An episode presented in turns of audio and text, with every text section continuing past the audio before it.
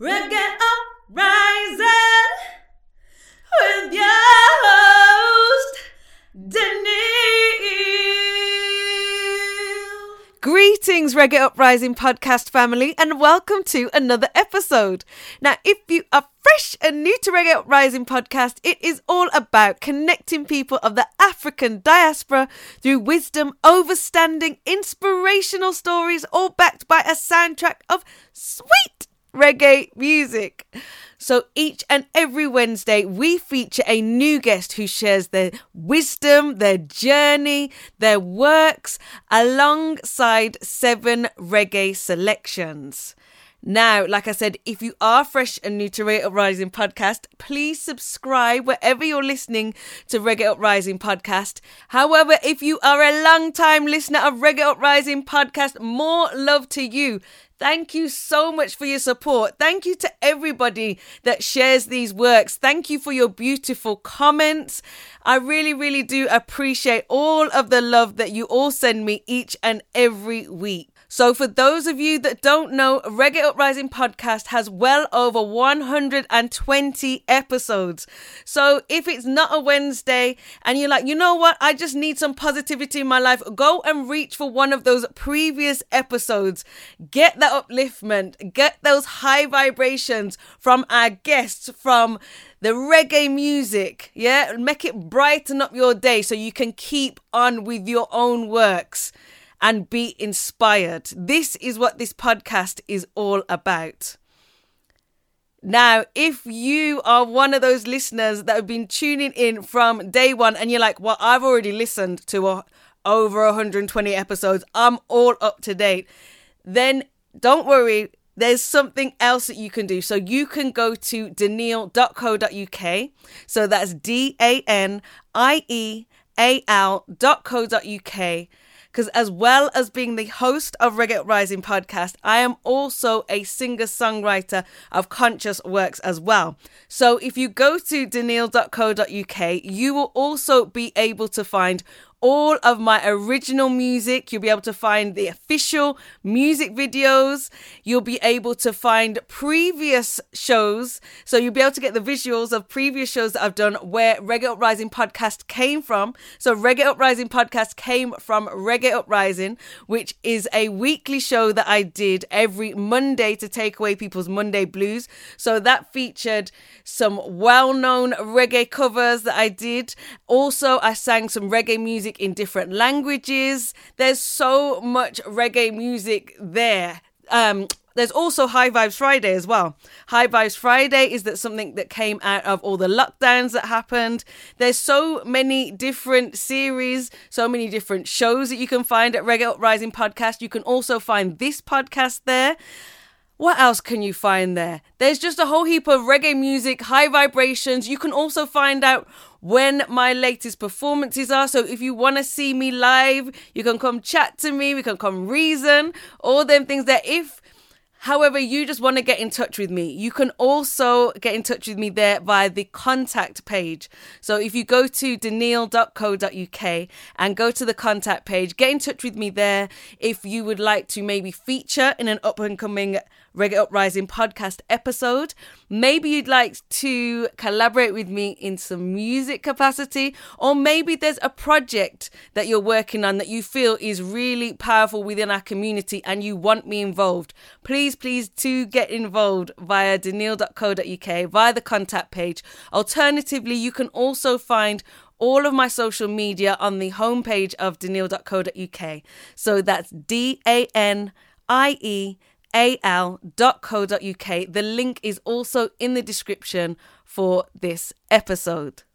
So, already this year, we've had some great guests on Reggae Uprising podcast.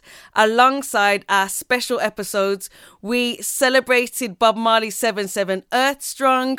We also had our Inspiration Nation episodes. We had the Life and Times of COVID episodes where we featured a brother or sister from different parts of the diaspora. We had a guest from the UK, Jamaica, Ethiopia, and the US, and they shared their experiences and the experiences of brothers and sisters in that specific country over the past two years. And then most recently, we featured our ancestral series where we focused on honoring our ancestors, uplifting our ancestors through four different episodes where we focused on a different subject to do with our ancestors each week. They are really, really powerful episodes, and I've had so much great feedback from them.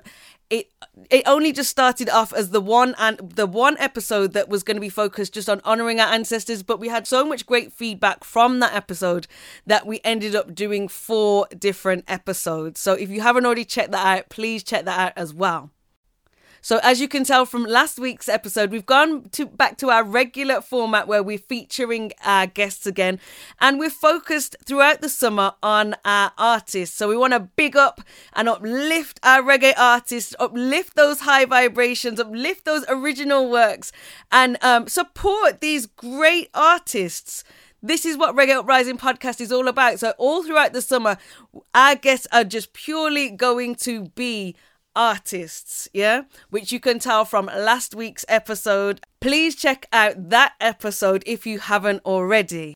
But I think it's about time we got into today's episode and the first selection selected by this week's guest is Ambush in the Night by Bob Marley. They say what we know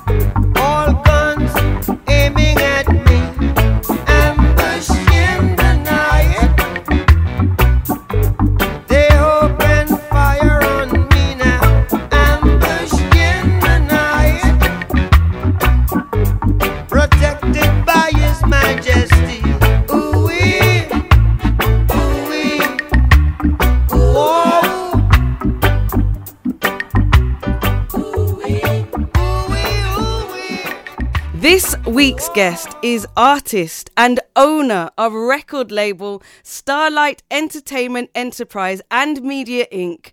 I would like to welcome Lascelles. Greetings and welcome. Well, greetings to you as well. And I thank you for having me. Looking forward to speaking with you. You're more than welcome, brother. Can you tell us before we get into this interview what was the reason for that first selection that we just heard? Um, the, there's a message. There's a message in, in, in the music, and as we all know, um, you know, Bob is um, one of the most prolific writer um, that we've come across in, in our lifetime, I think. And so, from that song, there are certain certain message that I extract from that song and the message really resonates with the way our um, our system is designed, and uh, I think I can probably extract something from that. Um, as he states, you know, one part of it says, you know, they say what we know is only what they teach us, and we're so ignorant that every time they can reach us, and basically, um, it, it, that's telling us that we have been conditioned not to think for ourselves.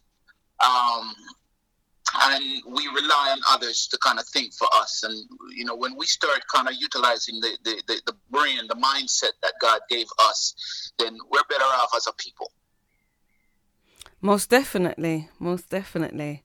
Now, I want to ask you a question that I ask all of the guests that feature here at Reggae Uprising podcast as this show is all about connecting people of the African diaspora. Can you tell us about your heritage?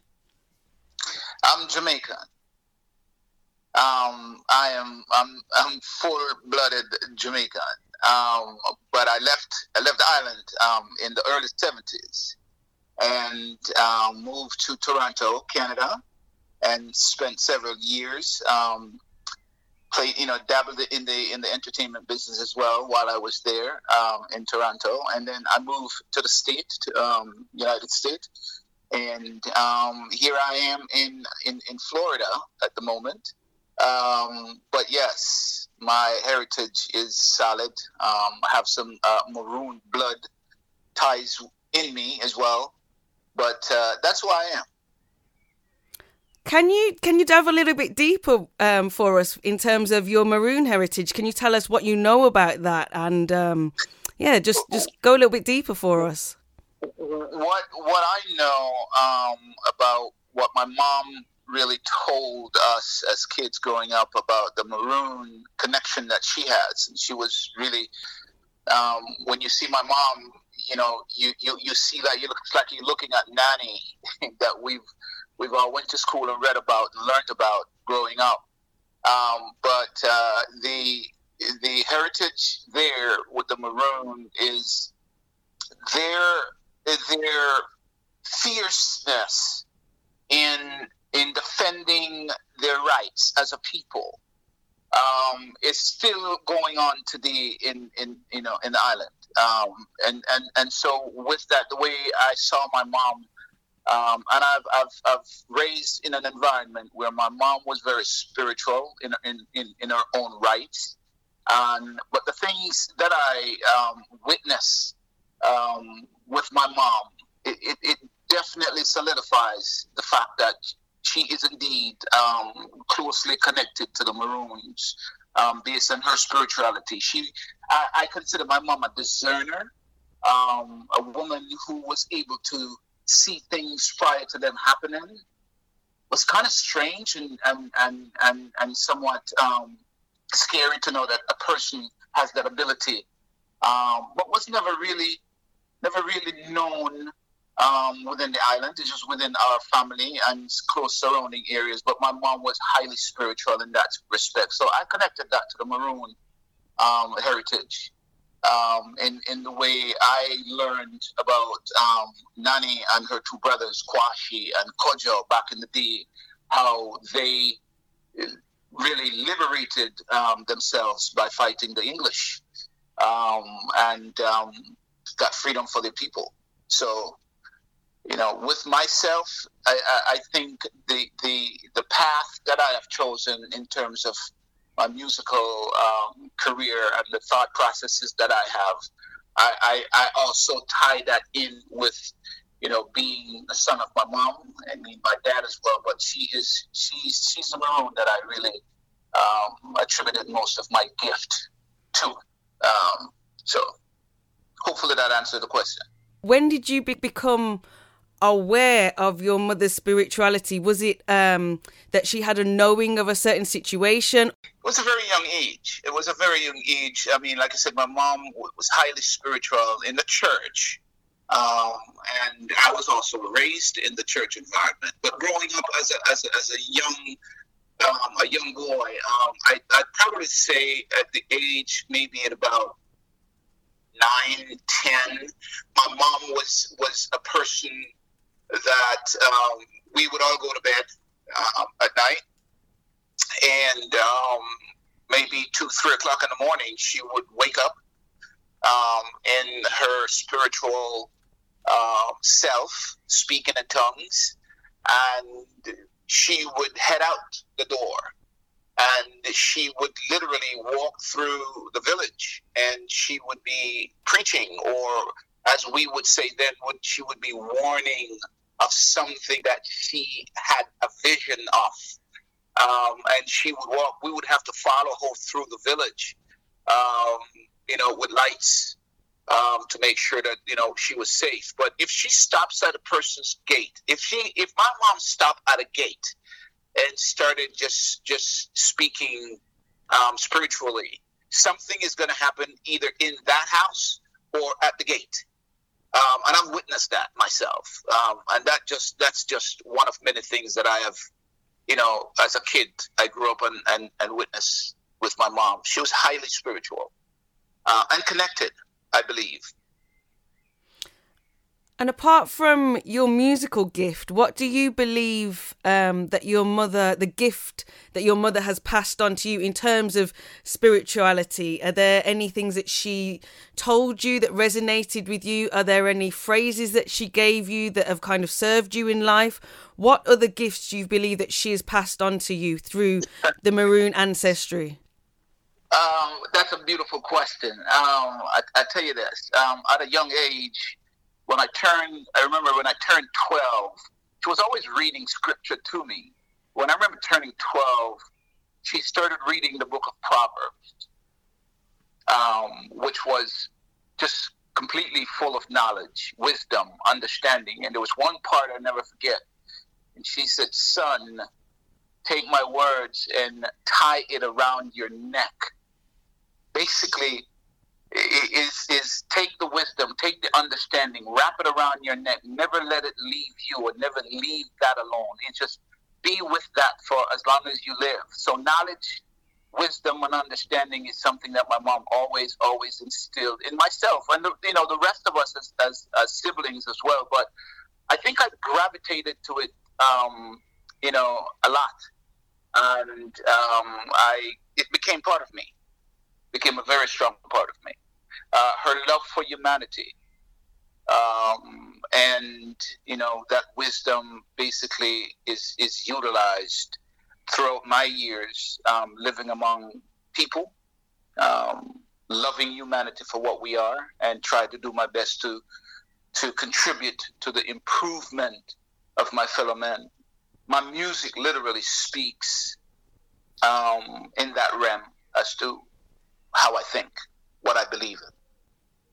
And just out of interest, brother, are there any um, family members that you're aware of that seem to have maybe not exactly the same, but in, in a different manifestation, um, the vision that your mother had?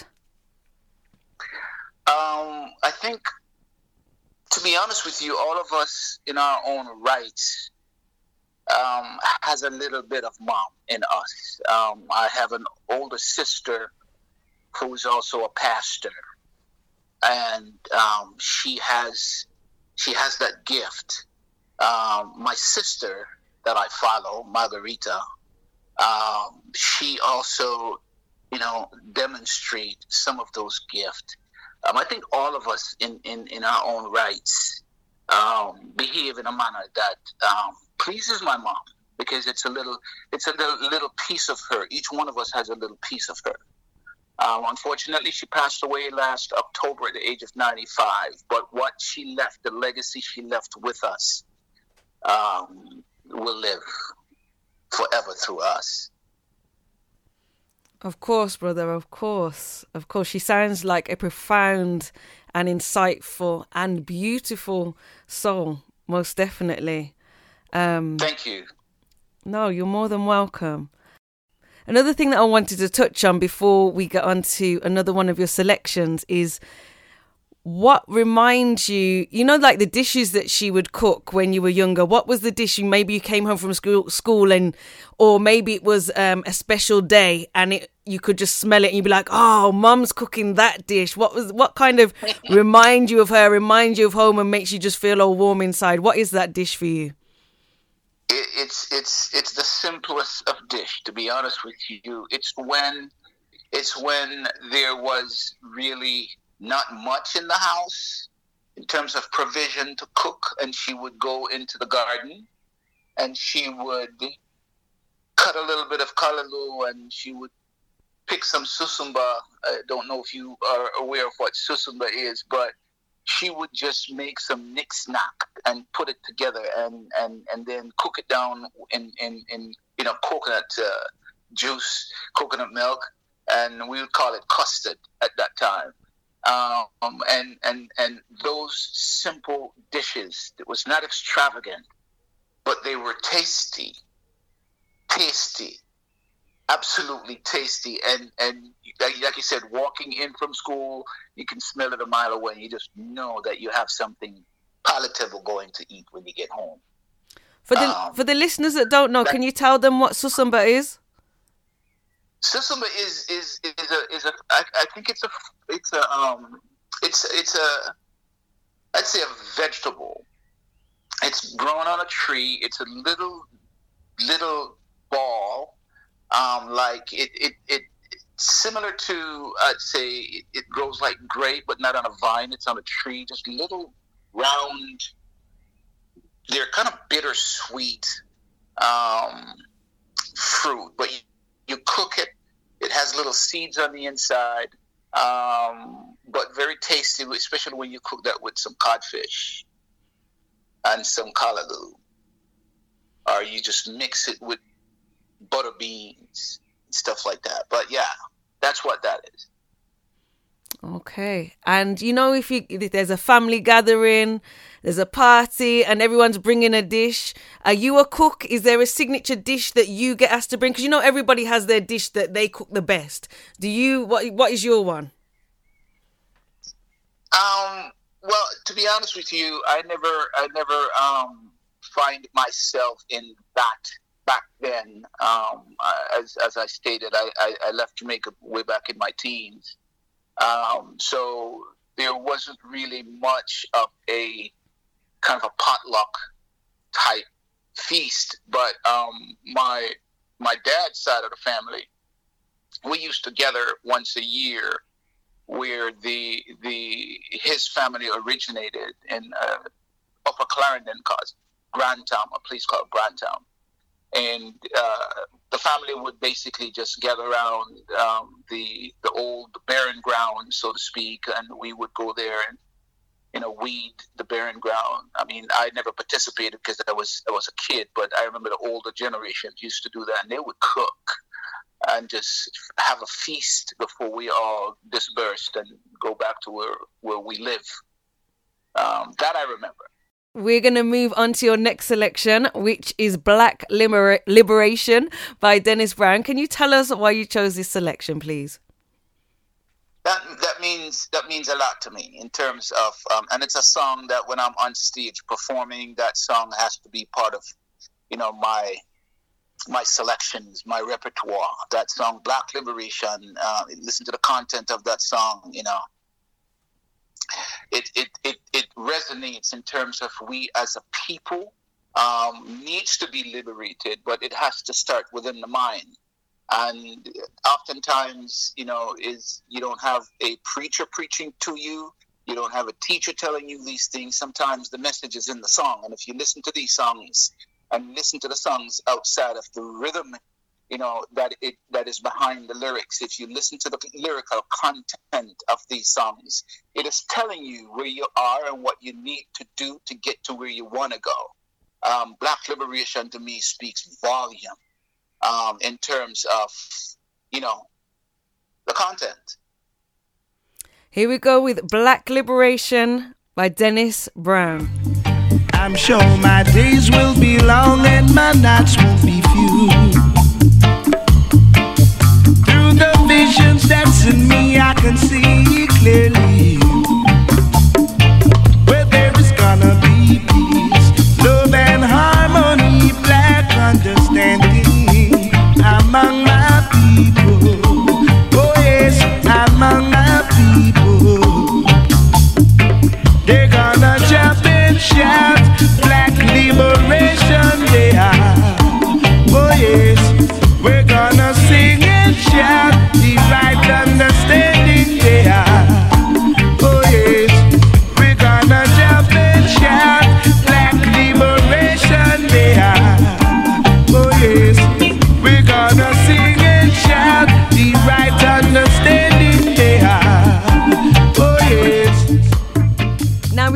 About the dishes within your household. Can you give us an insight into the vibrations, the type of music, the artists that were played in your household while you're growing up? Um, well, growing up was primarily listening to the radio. Um, and so back then, you were either on JBC radio station or RJR radio station.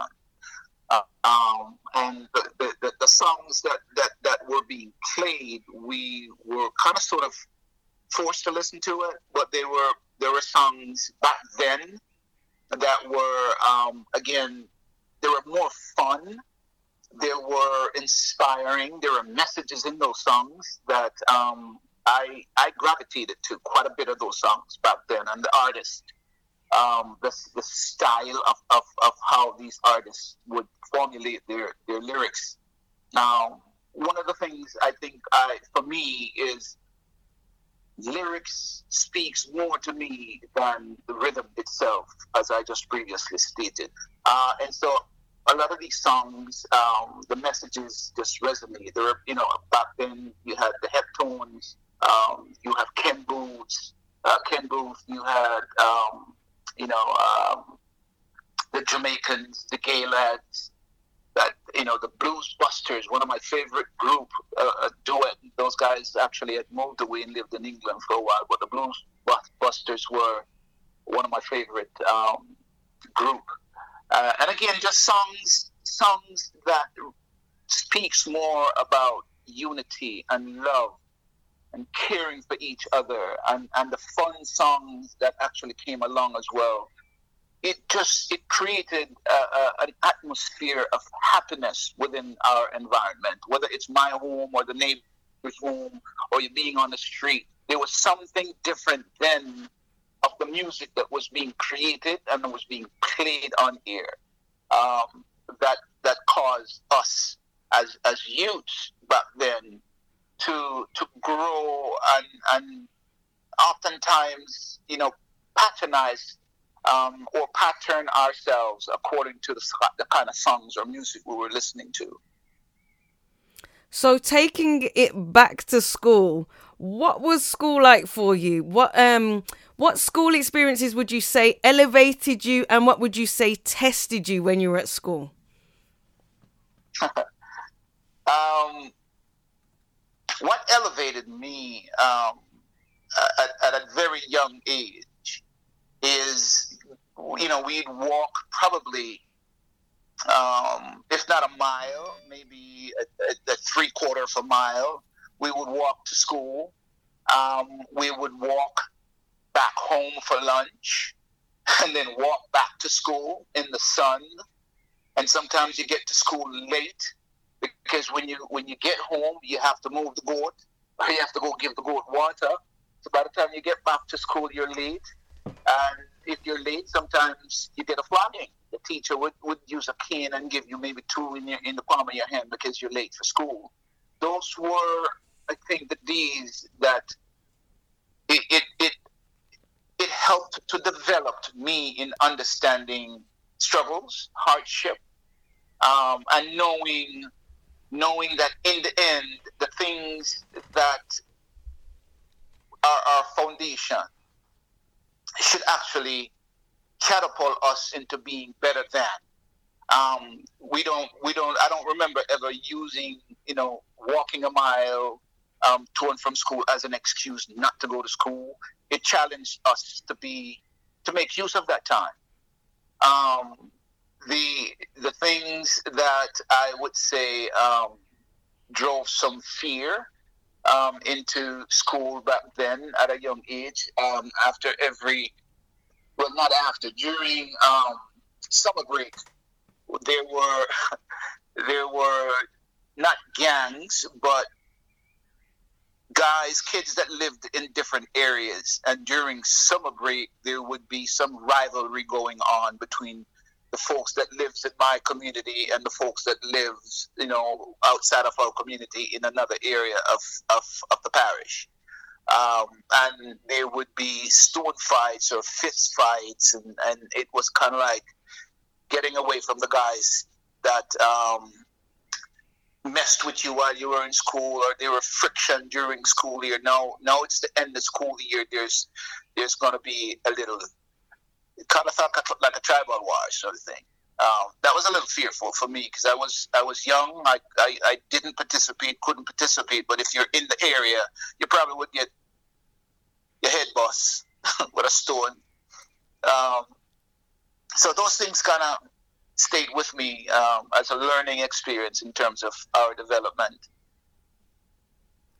We are going to move on to your next selection, which is Many Rivers to Cross by Jimmy Cliff. Can you tell us why you chose this selection? Oh my goodness! Um, again, lyrically, um, I, I I watched "The Harder They Come." First time I heard that song, I watched "The Harder They Come." His movie, actually. And when I heard that song, I was I was literally spellbound just listening, you know, to the song itself and what he was saying. Many rivers to cross. You know, um, and as, as, as if using that, that line as, as, as I've developed into, into manhood, I, I, I can more relate now, even though it was, it, it resonated then, but I can relate to it now in terms of many rivers to cross. But I just can't seem to find my way over.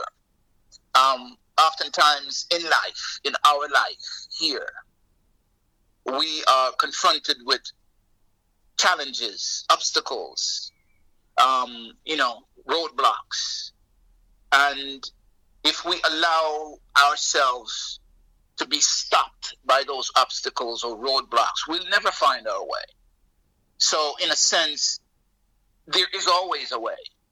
I've always said, you know, in, in my communication with, with speaking with folks is I see a wall, but I don't see the wall hindering me from going through the wall, going around the wall, or going over the wall, or breaking it down. It, it's it's it's your your your challenges are opportunities.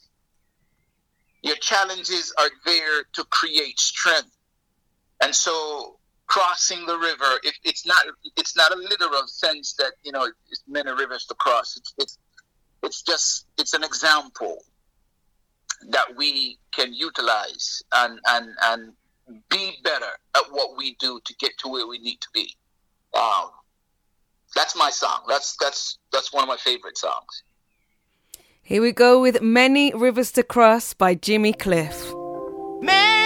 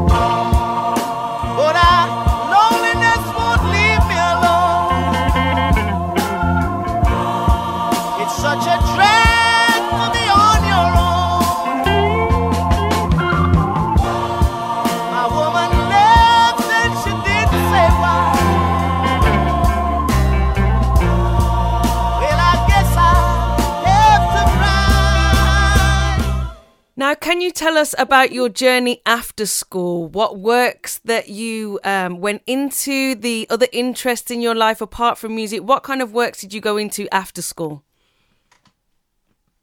After school, um, there was um, there was uh, a gentleman in our neighborhood who was a tailor, um, and after school, I would uh, another friend of mine and myself, um, David. Um, we used, used to go to his house and um, learn the trade. Um, and after a while, um, you know, we kind of went our separate ways. But that was something that I was I was interested in and interested in, in doing, being a tailor.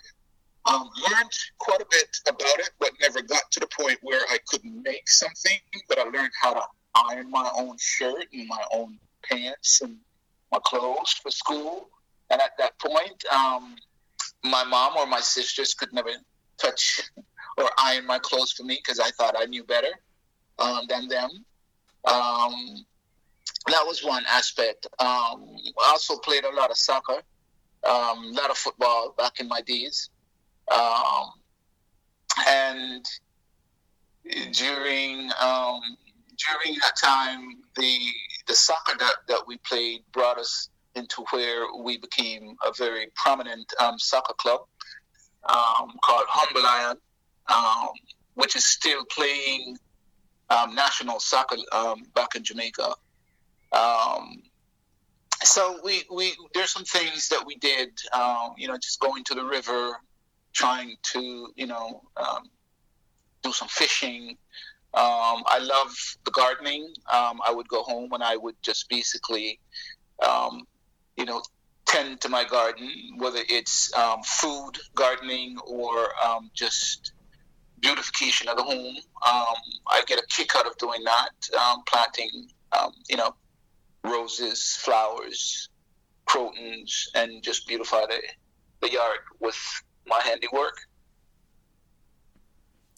We are going to move on to your next selection, which is Black, Gold, and Green by Ken Boothe. Can you tell us why you chose this selection? Again, um, growing up, um, you know, and started going to the dance hall um, in my early teens. Uh, first time I heard that song, um, I, I get, you know, I'm going to be a little redundant in terms of my take on music. Lyrics has a lot to do with um, my take of music, um, and so listening to Black, Gold, and Green, it was it was when you hear that that message in the song, it was it's telling us about a place, a place where we could find that peace, that joy, um, and that place is is Africa, really um, as a people. He was, it's, it's kind of like a blueprint as to how to find that peace of mind. Um, if we, if we as a people unite as one and put our thoughts together, um, even if we don't physically go back to Africa, we can build that mental positivity and live according to with that oneness um, and, and, and, and create that, that, that Africa in our minds as a people and still find that freedom. Ultimately, the song is more like traveling to Africa. And I'm saying even if we even if we can't or couldn't, we could still create that process in our head, in our mind, and live one to another with love. Here we go with Black, Gold, and Green by Ken Boothe. There is a land of pure beauty where blessing awaits for us all. And if your heart is clean, I know you will redeem in the land of the black, gold, and green. It is a land that is holy, the holiest land you'll ever see. And if we unite as one, I know we can understand about the land of the black, gold, and green.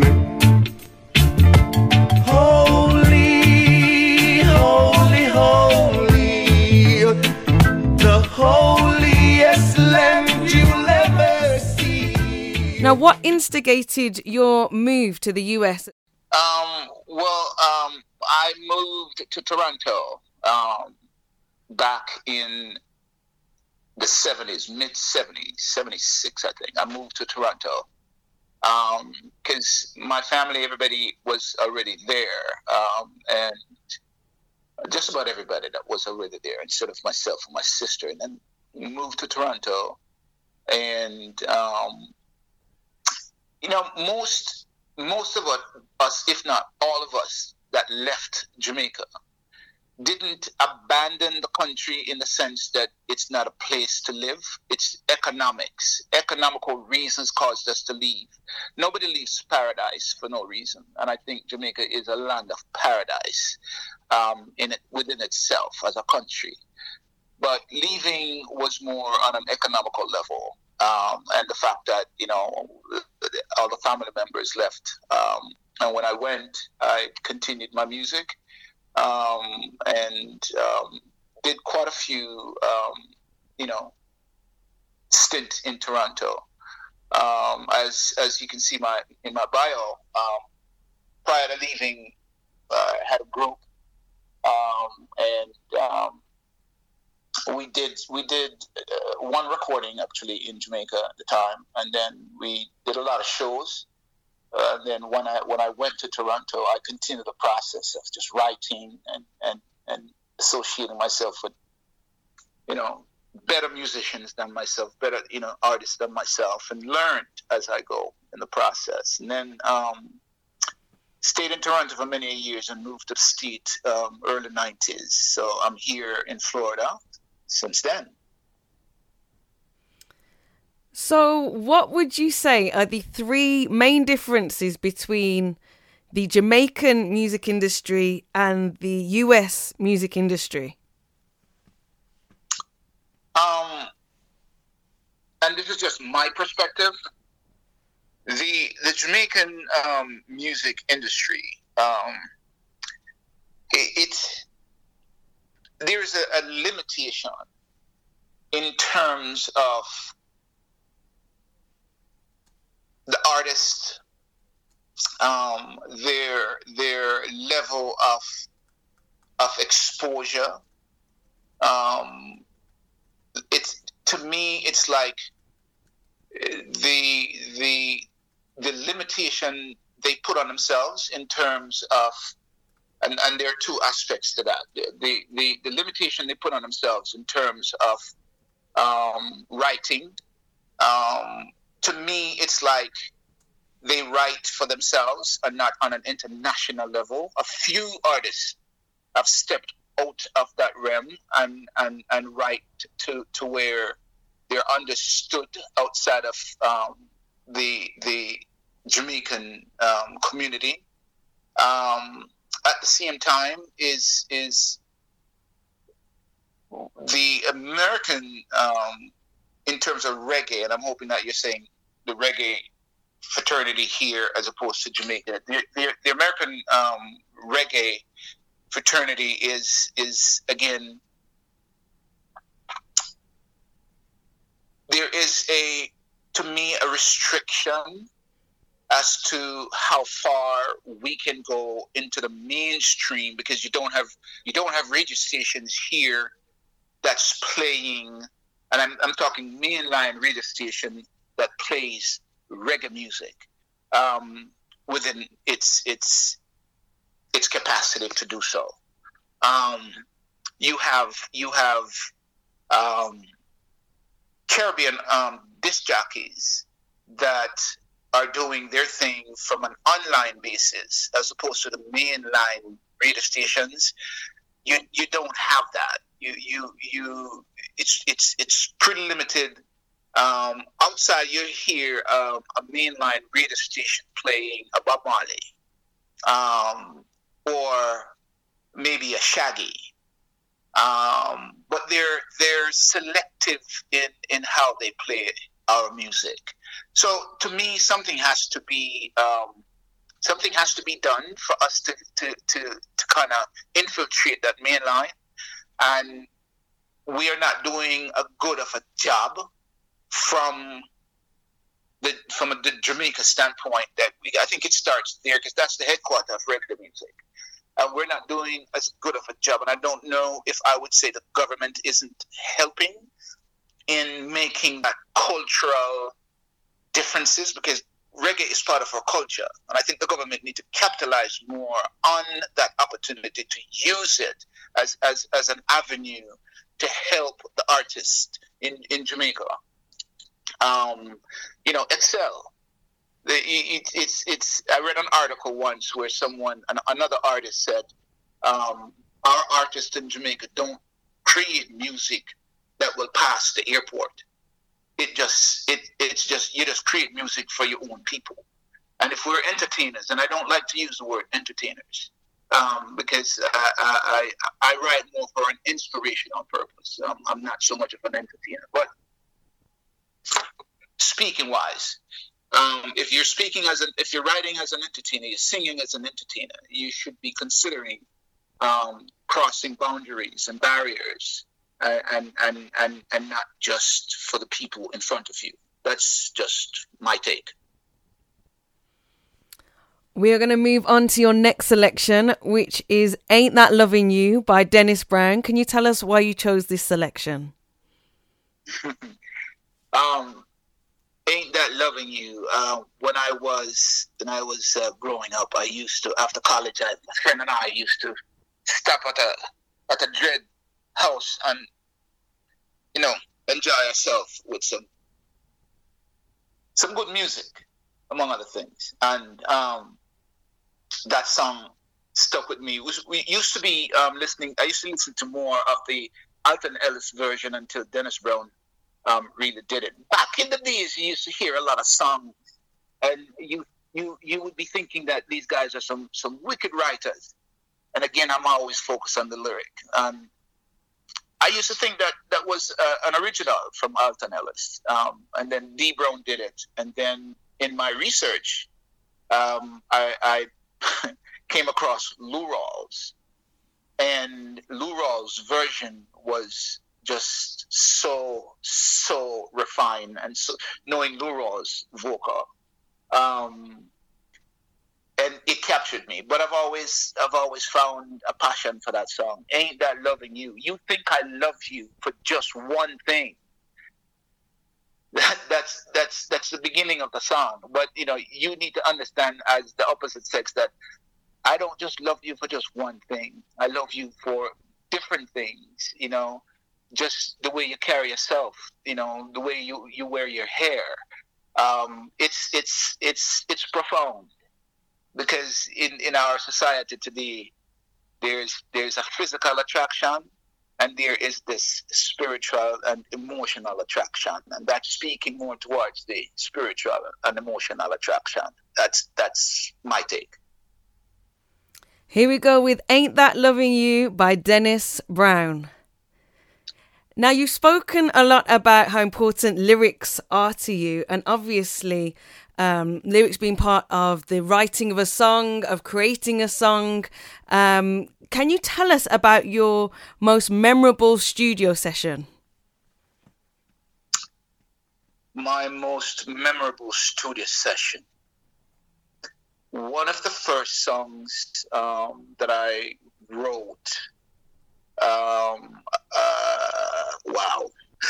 One of the first songs I, I wrote called Created for a Reason that was a song. Um, it, it it originated out of just being at rehearsal and we were just jamming, and as the musicians were playing, uh, words just came to me, and I started singing, and I, to be honest with you, I it, I didn't I didn't sit and write the song and and, and I'm known to write that way is or to sing that way or to create songs that way. I hear a, a, rhythm and I'll I'll just open my mouth and you know the lyrics will flow. Created for a reason. Um, when we recorded that song, I could feel the essence of what the content of that song um, was saying in the room, and every musician's um, that I was in the studio with just basically felt the same vibe.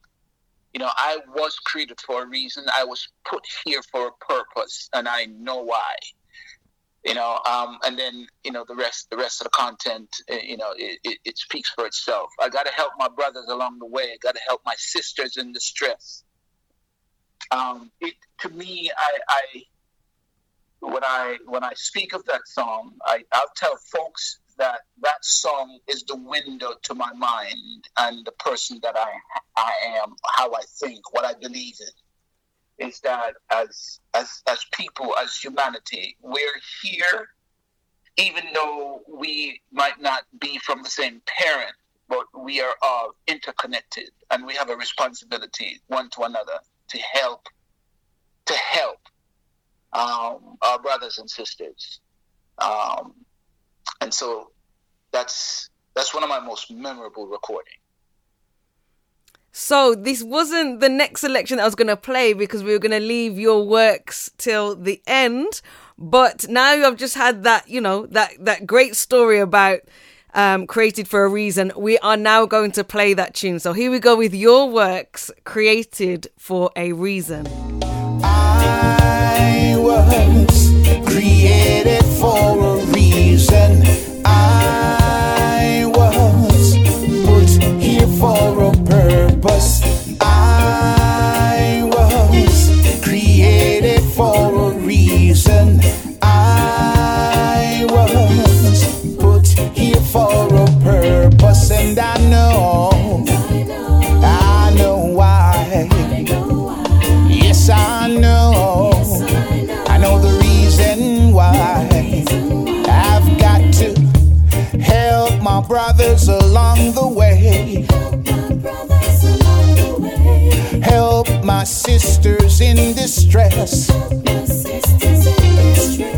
See that man, he's wandering down the streets. Yeah.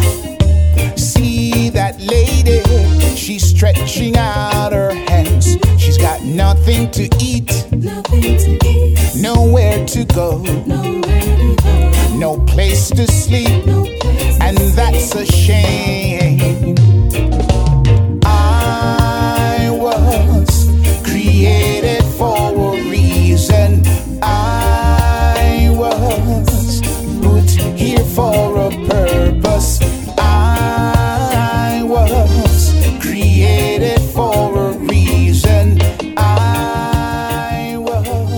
Artist yourself, you've been in the music industry, you've got the experience um, uh, of being an artist in different countries as well. You have that that insight and that knowledge. What are the artists that um, you would recommend to the listeners, up and coming artists that people should be watching out and listening out for and supporting, in your opinion? Um, one. There's one artist that um, I, I, I gravitated to when I heard the song. Um, the song.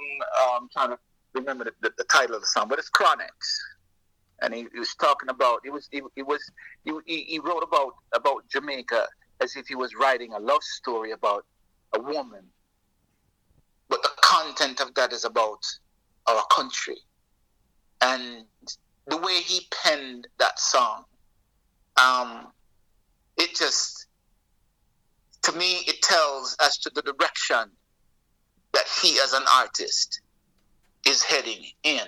Um, and the people that I think he surrounds himself with, I don't really know a whole lot about um, his association. I just know that what I what I heard from him musically, um, it's it's it's it speaks speaks volume. There's another artist that I like, and he's he's he's um, a part of the Marley um, family, um, Stephen Marley. Um, I think that his his penmanship, his his, his musical skills, um, to me, it's kind of like I'm listening to Bob when I listen to Stephen. Very poetic, um, very masterful in his delivery.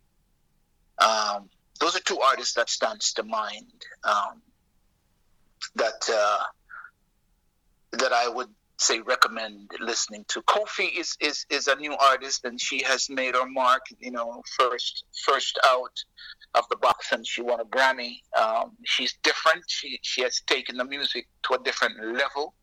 Um, so again, versatility is the name of the game, uh, and and I, I think these artists are artists that uh, will help to to um, enhance uh, and, and, and help the music to, to, to cross borders, to be honest with you.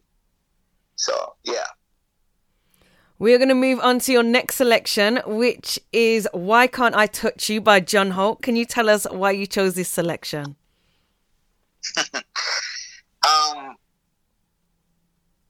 anyone listening to that song would probably just think that the writer, um, again, um, was just writing a song and, and, and putting words together, but it's the meaning of what is being said. And, and, and I love a storytelling in a song or in, in, in, in dub poetry or, you know, I just love storytelling. What I've gotten out of that is, and it's very profound, to be honest. Um, if you let me make love to you, then why can't I touch you?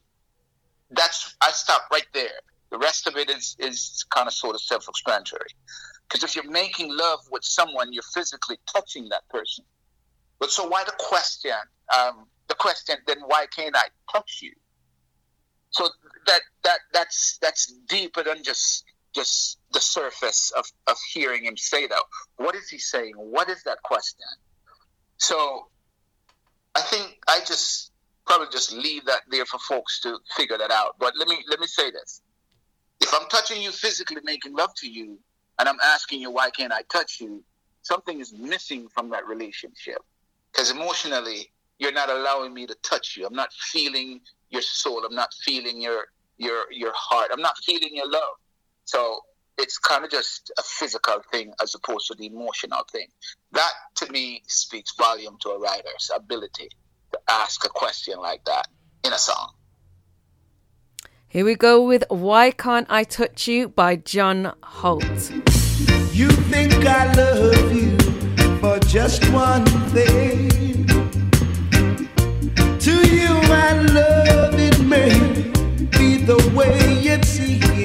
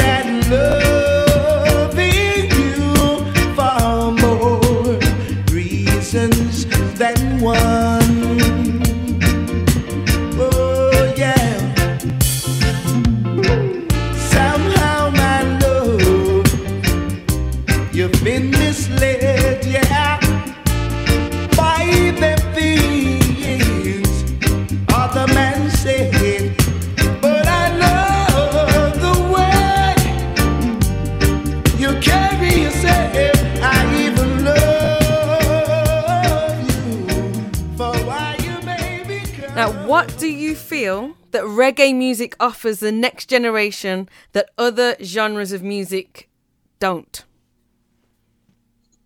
Um, reggae music, the the the the heart and soul of reggae music is inspiring. Um, it is it is a vehicle in which the artists talk about their their their their story and even not if, if it's not their story it's the story of others or the story of the the the environment around them.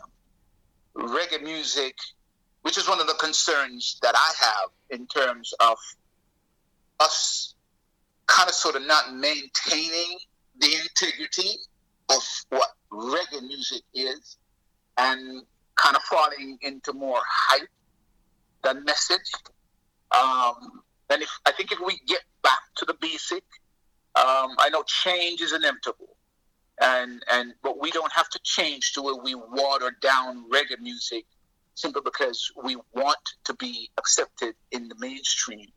We can still maintain the integrity of the music and deliver the message, deliver the message that is needed not just in Jamaica, but globally. And I'll use the example of Bob. Bob has been out of commission for many years. Today, his music is still playing. Why? It's the messages that is within his music that resonate to people on a global scale. And that's what I'm talking about in terms of writing. Writing to where um, you're creating long lasting love, admiration for your music. Um, that's what I think. Right, we're going to move on to your final s- selection out of your seven selections. We've still got a couple of your own works to hear after that, but this is the final one out of your seven selections, which is Ready for Love by India.Arie. Can you tell us why you chose this selection? Oh gosh, um, I fell in love with that song the first time I heard it. Um, I fell in love with the song because of, again, the question you know, um, I am. I'm telling you something, um, and I'm asking something at the same time. I am ready for love. You know, why are you hiding from me? Um, you know, you've brought me to this stage. You know, you've you've you've you've pursued me. You you've brought me to the stage, you know, to where I have accepted your pursuit. No, I'm ready, but now you're hiding from me. Um, I fell in love with that song to the point where I actually did cover that song, and it will be my next release after this "Stop the Violence." So, um, yeah, powerful song. Here we go with Ready for Love by India.Arie. I am ready for love. All of the joy and the pain, and all the time that it takes just to stay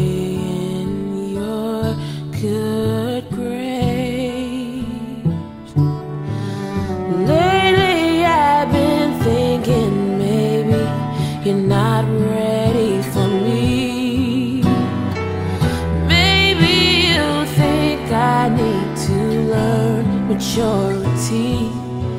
They say, watch what you ask for, cause you might receive.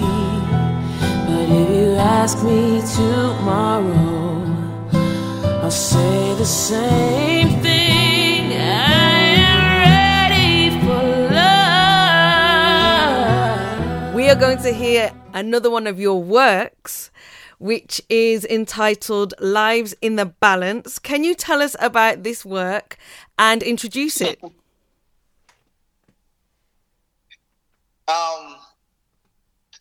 Lives in the Balance. 19, 1995, I bought a cassette um, recordings of Third World. I was living in New York at the time.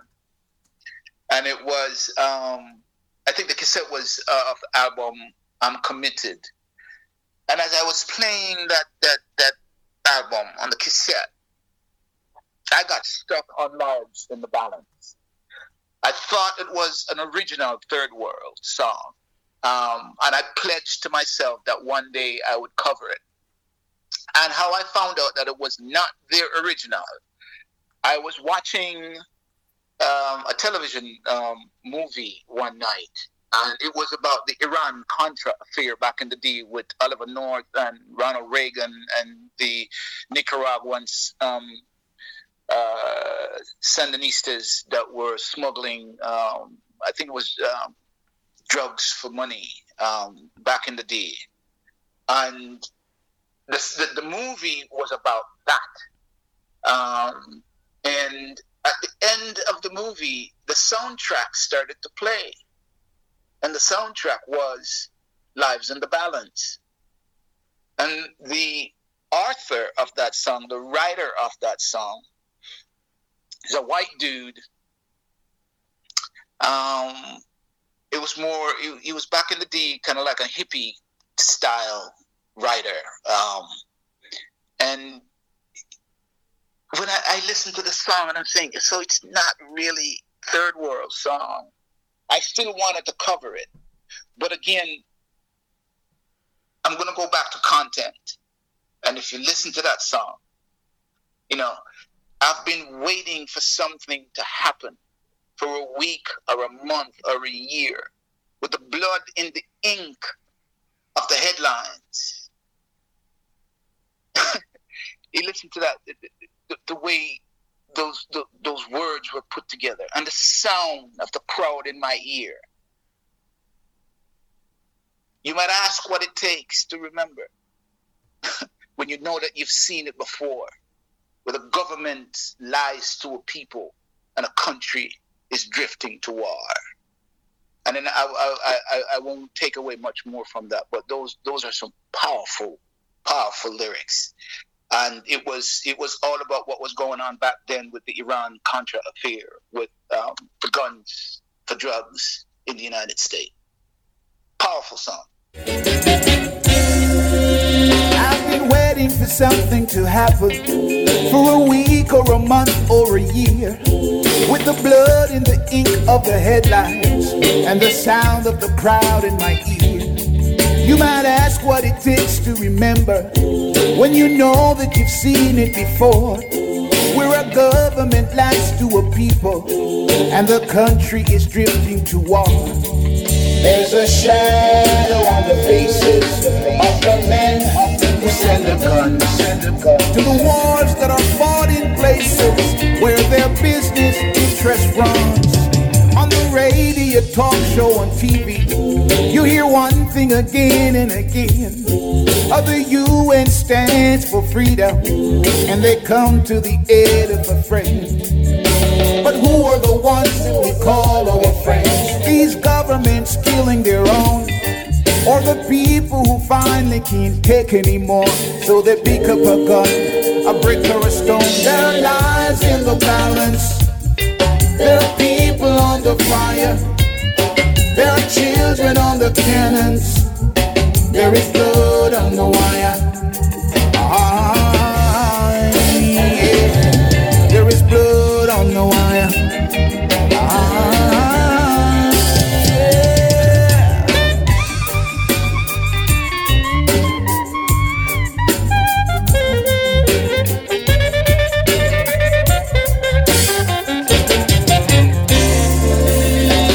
A shadow on the faces of the men who fan the flames of the wars that are fought in places I can't even say their names.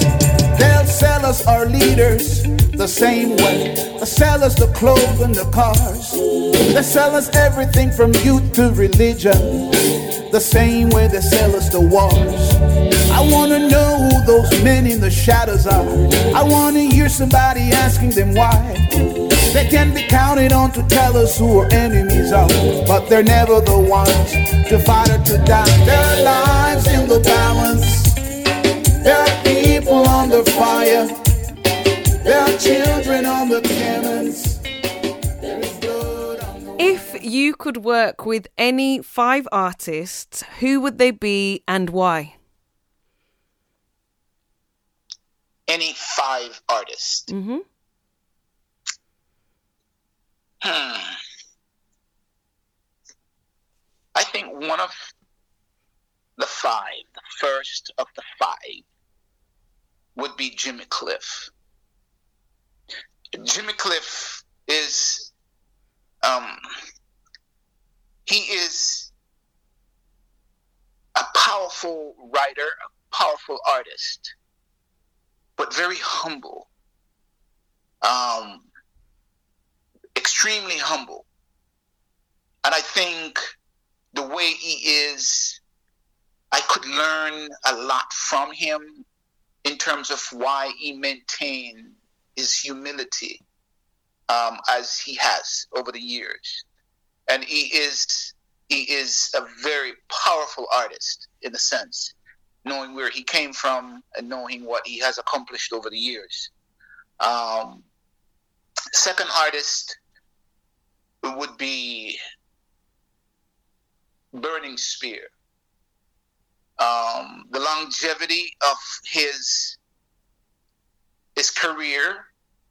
Um, I came out of uh, musically. I came out of the era when he came to prominence, and I I learned a lot through his style. That that that you know, it was just it wasn't just him. It was the burning spear was three three artists together, and then they went their separate ways. Um, the Burning Spear to me is is, is messages again is is all about trying to unify his people, but it, it's not limited to just his people. He's, he's, he's more on a, on, a, on a global scale where unity is concerned. Um, I love Winston Rodney. I love I love Burning Spear um, music and his style and his artistry on stage. Um, Freddie McGregor is is another artist that um, I admire um, in terms of again his longevity, is uh, the the um, messages in his music and and and the humility with, with, with him as well as an artist. Um, I, I did an interview in in in '95. I was in Jamaica on um, I think it was JBC with Linda De La Penna and um, Fae Ellington. I did a morning time interview, and um, I was Fae Ellington asked Linda De La Penna who I look like. I've always been told that I look like Freddie, so Freddie's one of my favorite artists. Um, obviously, uh, Dee Brown, he's not here, but I would have loved to, you know, work with Dee Brown. Um, and he is, um, he's my idol. He's the person that I've always been um, told that I sound like. Um, so Dee Brown stands out as one of those artists.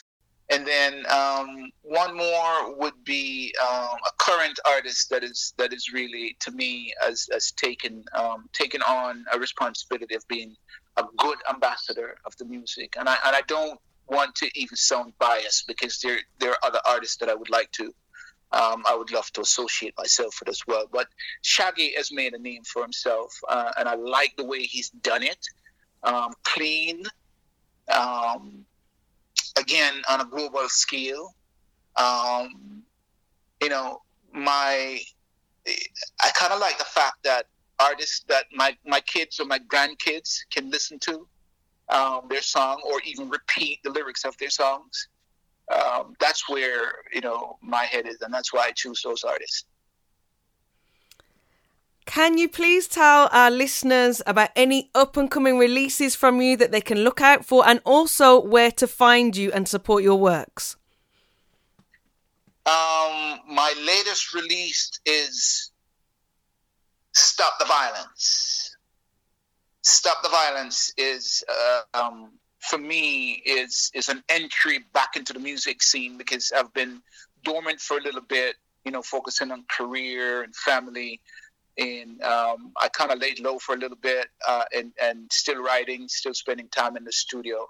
But um, finally decided to release Stop the Violence. Um, there are too many negative um, messages or issues coming out of Jamaica uh, and and I think that that song is um, is appropriate for the time, and hopefully we can utilize the opportunity to to channel the, the lyrics of that song so that my brothers and sisters who are you know indulging themselves or who have indulged themselves in that negative arena that that song would somewhat um, uplift help to change their outlook and, and make a difference.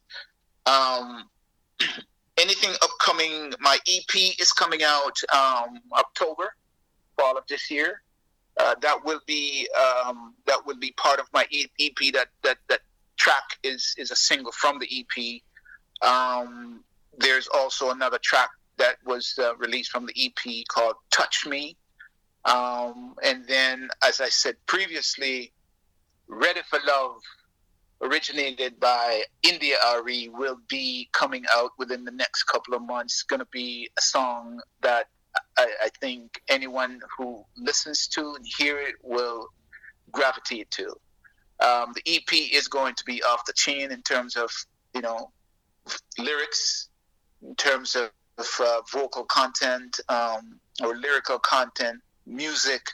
It's just to me. Um, I'm looking forward to this EP being released, and so that I can uh, not so much entertain, but to inspire my my my audiences um, to uh, to utilize to utilize the, the, the, the, lyrics that I am bringing forward to to change, inspire, motivate themselves um, in life. And where can our listeners find you? I am on um, YouTube. All of my tracks are on YouTube. Um, currently um, looking at um, other platforms, all media, social media outlet. Um, you'll find my tracks available.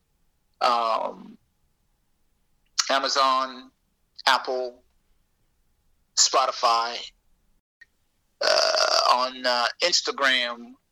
Um, it's uh, see me Instagram, see me Twitter, and again on YouTube. It's just punch in my name, Lascelles Douglas. I'll populate. All of my tracks are there. Right, we are going to finish the show um, by hearing your your works. Worthy.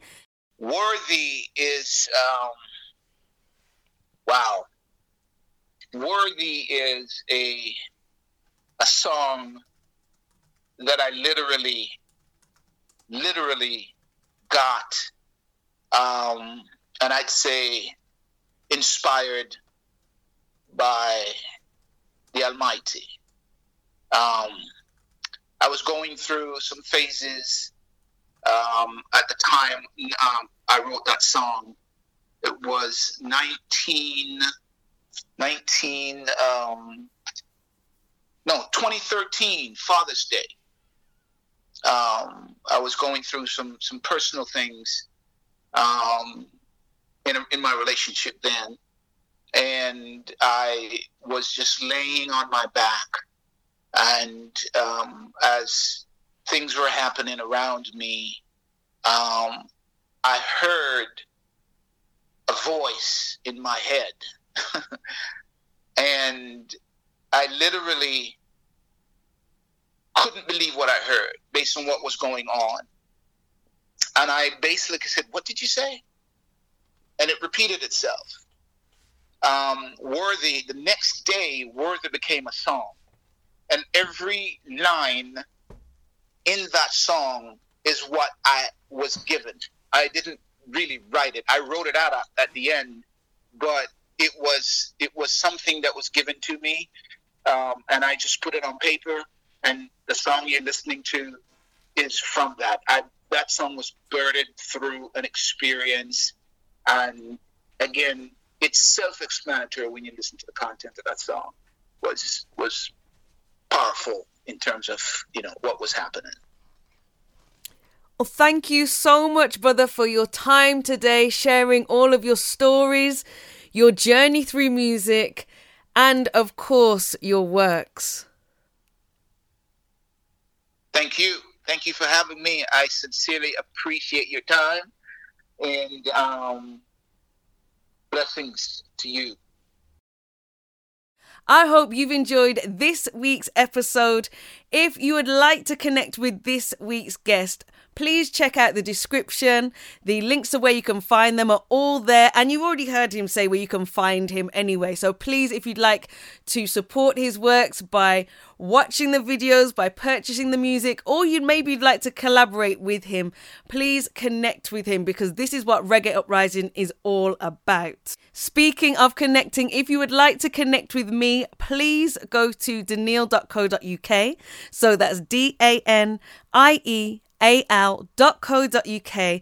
Go to the contact page and get in touch with me if you would like to maybe feature in an up and coming episode. You'd like to recommend maybe a reggae artist, or maybe you've got a project that you're working on and you're like, you know what, Danielle is the woman that I need to be involved. Um, alternatively, maybe you're a musician yourself and you would like to collaborate with some musical works with me. Please get in touch there Alternatively, you can also get in touch by the homepage. I'll have all my social media there so you can get in touch via social media as well. Please make sure you're back here next Wednesday for a fresh and new episode. I hope you have a wonderful week. I am going to leave you with the signs of this week's guest's works worthy. As always, blessed love. Lord, give me your strength and make me as strong to withstand the storms I face every day. Give me the courage to proclaim victory in my journey of life and the mountains I've climbed. Make me and mold me, redeem and console me in your loving arms. Be the light that guides my path. Humble my spirit, purify my thoughts. All my trust and faith is in you, Lord. Nothing or no one can do the thing